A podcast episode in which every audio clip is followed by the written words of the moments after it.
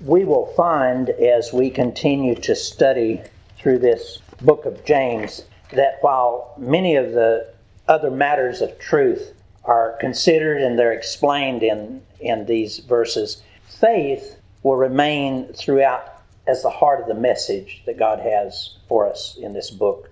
And we'll also find that God has cleverly intertwined various warnings into many of the matters and issues that He brings forward. Warnings that the ever present adversary of our soul, adversary of our faith, is that of sin. Sin. And sin will surely put our faith under fire at every turn, testing it, trying it with everything sin has within its power, with always its goal being to cause our faith to fail. You might recall that Jesus said to Peter there in the upper room, He said, Peter, Satan has asked to sift you as wheat, but I have prayed that your faith would not fail. So, as God allows us to go through these trials, He is praying, He is our intercessor, that our faith would not fail.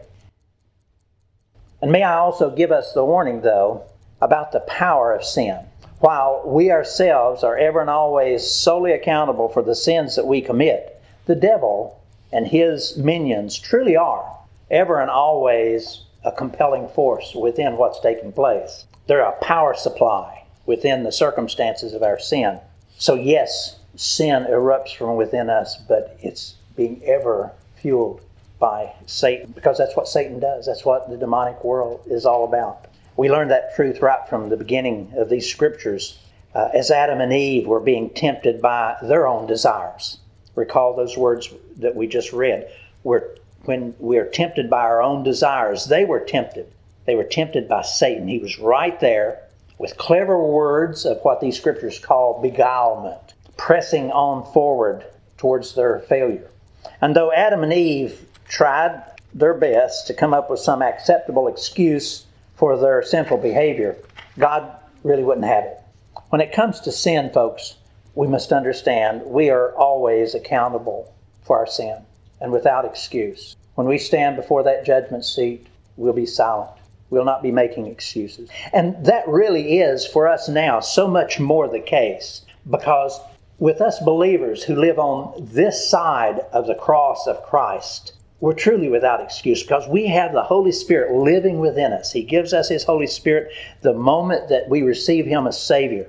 And so His Holy Spirit is living within us. And then we also have these scriptures that so clearly instruct us and encourage us. And so, because of those two things, the Holy Spirit within us and then these scriptures, we're without excuse when sin and the minions of the devil come calling on us to test our faith. And again, as I mentioned several times over the past couple of the messages, the testing of our faith comes in so many different forms and takes place continually throughout our day. Now, here in these words that I just read from uh, chapter 1, beginning in verse 9, there's just one more example of the way sin attacks. This time, sin focuses in on our thought processes. Those thoughts that come into our mind as we look around us and observe people, those, especially those up close, many of them that we know, but also many that uh, are perhaps nationally uh, known. Listen to these words let the lowly brother boast in his exaltation, let the rich in his humiliation, because like a flower of the grass he will pass away. For the sun rises with scorching heat and withers the grass, and its flower falls, and its beauty perishes. So also will the rich man fade away in the midst of his pursuits. Blessed is the man who remains steadfast under trial, for when he has stood the test, he will receive a crown of life which God has promised to those who love him. Now, here in these words, God is instructing us to examine the, the deep recesses of our thoughts and attitudes. And implicit within these words is a warning about the conclusions that our mind might draw as we consider our own position in life. That's what he's talking about in these words. And also as we look around us and as we consider the positions of others, how their position in life does or perhaps does not relate to our own. Now, later on in chapter 2, of James, there's a more in depth consideration of, of these particular matters having to do with finance. But for the moment, God is first bringing to our minds just how, in the quietness of our own thoughts, sin is an ever present predator. Sin is an ever present predator. And he explains those thought processes again in verse 13. Let no one say when he's tempted, I'm being tempted by God, for God cannot be tempted with evil, and he, uh, he himself tempts no one. But each person, and listen, but each person is tempted when he is lured and enticed by his own desire. Then desire, when it has conceived, gives birth to sin. And sin, when it is fully grown, brings forth death. Now, folks, that's the thought process that's taking place. That's how sin begins within the recesses of our own minds. A thought hangs around within our mind for too long, and after a while, it becomes a desire. And then, after another while, it becomes a behavior. We see how that worked out with one of the first sins that was mentioned within these scriptures with Cain and Abel. Cain seemed to think that his special offering to God should be acceptable and should be appreciated by God. But, folks, for God to be glorified by our behavior, you and I must worship Him in the way that He prescribes. Cain didn't do that. Cain didn't do that, and his offering was rejected. And from there, the meanderings of Cain's mind took him to places that he should not have gone. And you can see the words of these verses that I just read taking place. Each person is tempted when he is lured and enticed by his own desires. Cain had this desire to worship God in the way that he wanted to. It's uh, referred to uh, by a Tom T. Hall song, Me and Jesus. Well, it is me and Jesus, but it's not just that. We have to go by what God wants. So it's not just some special arrangement that Jesus makes with me. It's not some special arrangement that God was going to make with Cain. Cain wanted it to be that way. You may want it to be that way, but it's not that way. Folks, this is the way that we worship God. It's, it's prescribed right here in Scripture. So these meanderings of, of Cain's mind took him to places that he shouldn't go. And you'll recall what took place then from there. Cain decided that someone ought to pay. He was rejected his pride was hurt, perhaps, trying to explain it perhaps in today's uh, vernacular, the way we think about it. His pride, his ego, and he was tempted then with his own desires to get even with someone, perhaps God, but he can't get even with God. So he chose Abel. Now, there in those very beginning words of Scripture, God brings about a thing that he promises to you and me. He reached in and he stopped Cain and warned him away before Cain ever took that step. That comes from 1 Corinthians 10:13 where he says, "No temptation has overtaken you that is not common to man. God is faithful, and he will not let you be tempted beyond your ability. But with the temptation, he will also provide a way of escape that you may be able to endure it." That's why you and I are without excuse. God will always do this very thing. And he did that with Cain. He warned Cain away from it. He said to Cain there in Genesis 4, he said, why are you angry? Why is your face so downcast? If you do what is right, will you not be accepted? But if you do not do what is right, sin is crouching at your door, and it desires to have you, but you must master it. Folks, listen, God is our loving Father, and He is constantly aware of every thought that comes into our minds. Think about that. He knows every thought that passes through your mind and my mind every day. He knows that if wrong thoughts are allowed to linger within our minds for very long, they will eventually work their way out in the way that's described here in verses 14 and 15. They'll work their way out into sin. Sin is so very clever. And the words there that I read to you from Genesis 4, they seem to imply that sin itself almost has a mind of its own, presenting sin like a predatory animal. And I believe that's exactly what God wanted us to understand. Listen to these words again. He said to Cain, He said, Sin is crouching at your door, and it desires to have you, but you must master it. Sin has this power within it, and no, I don't understand it, but it's there. It's like a, an animal crouching behind the door, just waiting for you and me to walk through. That's the way sin works. It's always looking for ways to bring our faith under fire and to use every circumstance of life to tempt our faith to fail. And so then that's why we read these words here in verses 9 through 12. These are very ordinary circumstances. These are things that you and I do every day as we look around us. He says, Let the lowly brother boast in his exaltation, and the rich in his humiliation, because like a flower of the, of the grass he will pass away. For the sun rises with its scorching heat and withers the grass, its flower falls, and its beauty perishes. So also will the rich man fade away in the midst of his pursuits. Blessed is the man who remains steadfast under trial, for when he has stood the test, he will receive the crown of life which God has promised to those who love him. Now, think for a moment what's taking place in our minds that prompts God to write this warning, because it is a warning to us. Because here God is bringing our deepest thoughts into consideration. And He's having you and me to consider more than just having whether or not we have an adequate amount of money to meet our daily needs. He's asking us to consider the hidden attitudes that we have towards our condition. And so, because he's asking the question, may I also ask us the question What is our attitude towards the living conditions and the lifestyle that we find ourselves in today? Are we happy with where we are? Are we satisfied?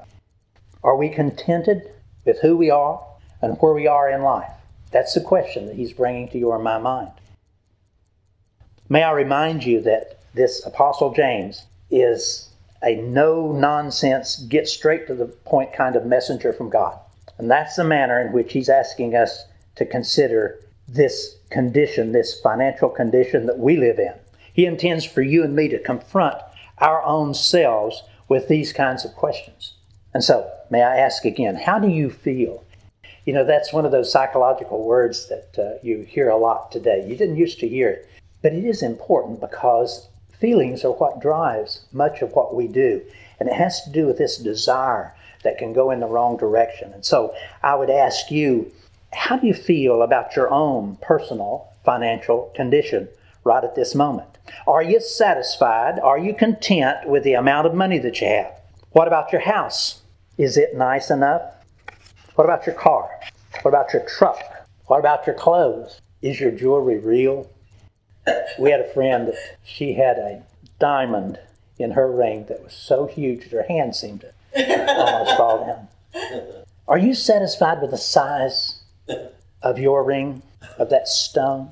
Now, while we're considering our own financial position, we also need to determine what the attitude, our attitude is towards the way that other people live as compared to us, because that's what we do. We do that. We compare ourselves to other people when we observe other people, and that's what he's talking about here. When we observe other people, especially those that we might know have more money than we have, do we envy them? Do we despise them? Used to have this sweet, sweet Christian lady that would use the expression quite often, oh, the rich get richer and the poor get poorer. Well, you know, she was expressing this kind of meandering of the mind that takes place. And God wants us to deal with that. He also asks us to deal with what do we think about those other people? Those other people, ones we really don't know real well, but we can obviously see that they have probably less than we have. It's those people that live in that other part of town that we don't get to know. But what do we think of them? How does our mind deal with that? See, God is saying to us, I want you to get down below the surface of what you say because it's the attitudes and it's those thoughts of the mind that turn into sin. That's what he's saying to us here in James 1. Another question, while we're asking these questions about ourselves, may we ask another one? What do you think that other people think about you and about your lifestyle? Because they're going through the very same thought process. Do they think you're rich? Do they think you're poor? Do they think you uh, have class or don't have class? Now, we can't know what other people think about us. And often we probably would protest and say, Well, I really don't care what other people think about me. But let me say to you, we do. We really do care what other people think about us, about the way we look, about our clothes, about our hair, and about our truck. May I make a confession to you?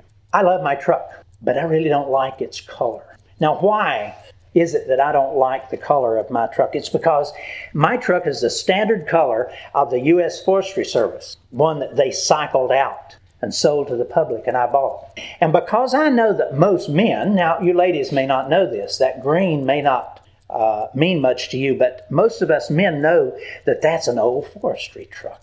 And that puts a taint in my mind and in my acceptance of my truck. And that is a silly thing. that is a silly thing. But it comes to my mind every time I get in my truck. It is probably very close to, if not already across the line to some degree, being a sin. My attitude towards this gift that God has given to me because that truck is a really good truck. It does everything that I need. But you see what I'm talking about? It has this other thing, this other factor within it that kind of ruins it for me in a wrong way. The truth is, there are a lot of emotions that go into our dealing with the way that we live each day. And not only just the basics of it do we have enough food and adequate clothing and, and good transportation, but it has to do with what we think and feel. What do we think and feel about our own finances? What do we think and feel about other people? And what do we think they think about us?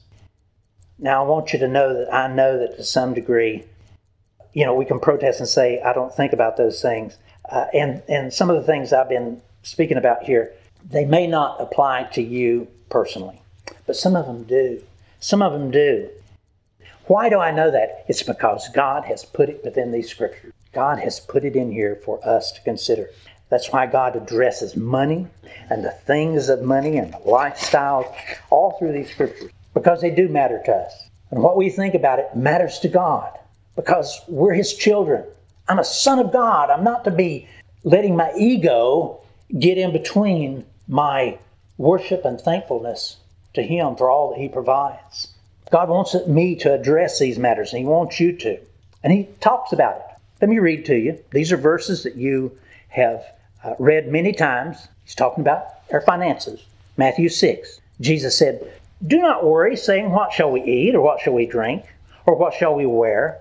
For after all these things the Gentiles seek. For you, for your heavenly Father knows that you need all these things. Now, He knows that we need these things. But seek first the kingdom of God and his righteousness, and all these things, all these things that we need, shall be added to you. Therefore, do not worry about tomorrow, for tomorrow will worry about its own things. Sufficient for the day is its own troubles.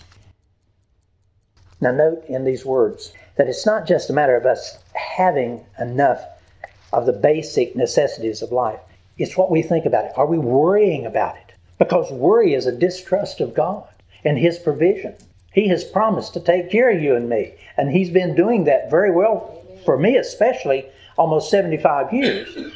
I could not have designed a better life for myself than what I have. Terrific wife. I have enough money to pay the bills. He doesn't want me to be worrying. He doesn't want you to be worrying. One basic truth that prevails is that there are very few people, though, that are truly confident and happy and satisfied with their financial condition. I have my problems. I have to go back and remind myself on a regular basis, daily, that I'm not to be being concerned about these things. If He's going to take care of me for the first close to 75 years, He's going to take care of me for the rest of them. But very few people are truly confident with what they have, and very few people are truly happy and satisfied with the financial condition that they have. And it doesn't really matter which side of the, the cultural divide that we happen to be on, whether it be dirt poor uh, or whether it be wealthy. You know, the poor sit daily within their homes and wonder how are they going to pay for the bills? How are they going to, to eat tomorrow? But also, the stock market just dropped 3,000 points. So people who have lots of money, they're struggling right now. Do you realize that uh, some people, those who have a lot, I, I think I read that uh, Mr. Bezos lost uh, $3 billion in one day when the stock market dropped. $3 billion. Now, you may not lose a lot. You may only have so much involved, but when the market drops this way, so, so it's, it's, it's whichever part of that cultural divide we're on, bottom line, most people, to some degree, were unsatisfied with what we have. Jesus addressed that intense desire for money and the things that money can buy by using this word mammon. I, I don't use the word mammon very often, only probably when I'm speaking of scriptures. But as you probably know, mammon not only implies money, mammon implies even more the high life that wealth or the possibilities of what wealth can provide, that lifestyle, that mystical lifestyle that we think about, uh, the importance also that money can can bring, the power and the position that we might have in uh, our community or whatever. And it also implies the desire that resides within a person's heart, a desire that is so strong that it becomes a master. That's what Jesus calls it. He says, it becomes, mammon becomes your master. And he says to us, no one can serve two masters. This is in Matthew 6 24. No one can serve two masters, for either he will hate the one and love the other, else he will be loyal to the one and despise the other. You know, we can want something really bad but despise it. It's funny the way our minds work through these matters of uh, uh, where a master is over us. He says, Therefore, I say to you, do not worry about your life, what you'll eat or what you'll drink, or about your body, what you'll put on. Is not life more than food and clothing? Now, folks, with these and other words of warning, God wants you and me to better understand how the wiles of sin, the wiles of sin work within our minds and our souls every day. At every turn, there are new opportunities for sin to bring our faith under fire. Now, here today, with these examples of making comparisons between what we have or don't have in life, or how all of that compares with what our neighbor has or doesn't have. For most of us, while we may not even want it to be taking place, those kinds of thoughts do flow through our minds, and they bring our faith under fire because we're there in the quietness of our own thoughts. God is warning us here that that's where sin has its beginnings, and we have to deal with it. Because a simple thought, listen, a simple thought that hangs around within our mind for too long, if it's left unattended properly, that thought will become a desire. And then, after a while, without us even realizing it's taking place, that thought becomes desire and then a behavior, a wrong behavior, a sinful behavior. Now, as for these kinds of thoughts about finances spoken about here, God encourages us with the words that I opened with today. Blessed is the man or woman who remains steadfast under trial, for when he has stood the test, he'll receive the crown of life which God has promised to those who love him. May I close with a quote from a book that I would recommend to you. Difficult reading, but it's excellent. It's a book, uh, Future Grace by John Piper. Future Grace. And it's particularly applicable to the intent of these scriptures. The quote is this, and I'd invite you to remember this God is most glorified in us when we are most satisfied in Him. That's the hidden meaning behind this consideration as we walk amongst people and we think about who we are and who they are and how we ought to be living and how we do live. God is the one that needs to be glorified. That is the end goal of all people to glorify God. God is most glorified in us when we are most satisfied in Him. Let's pray.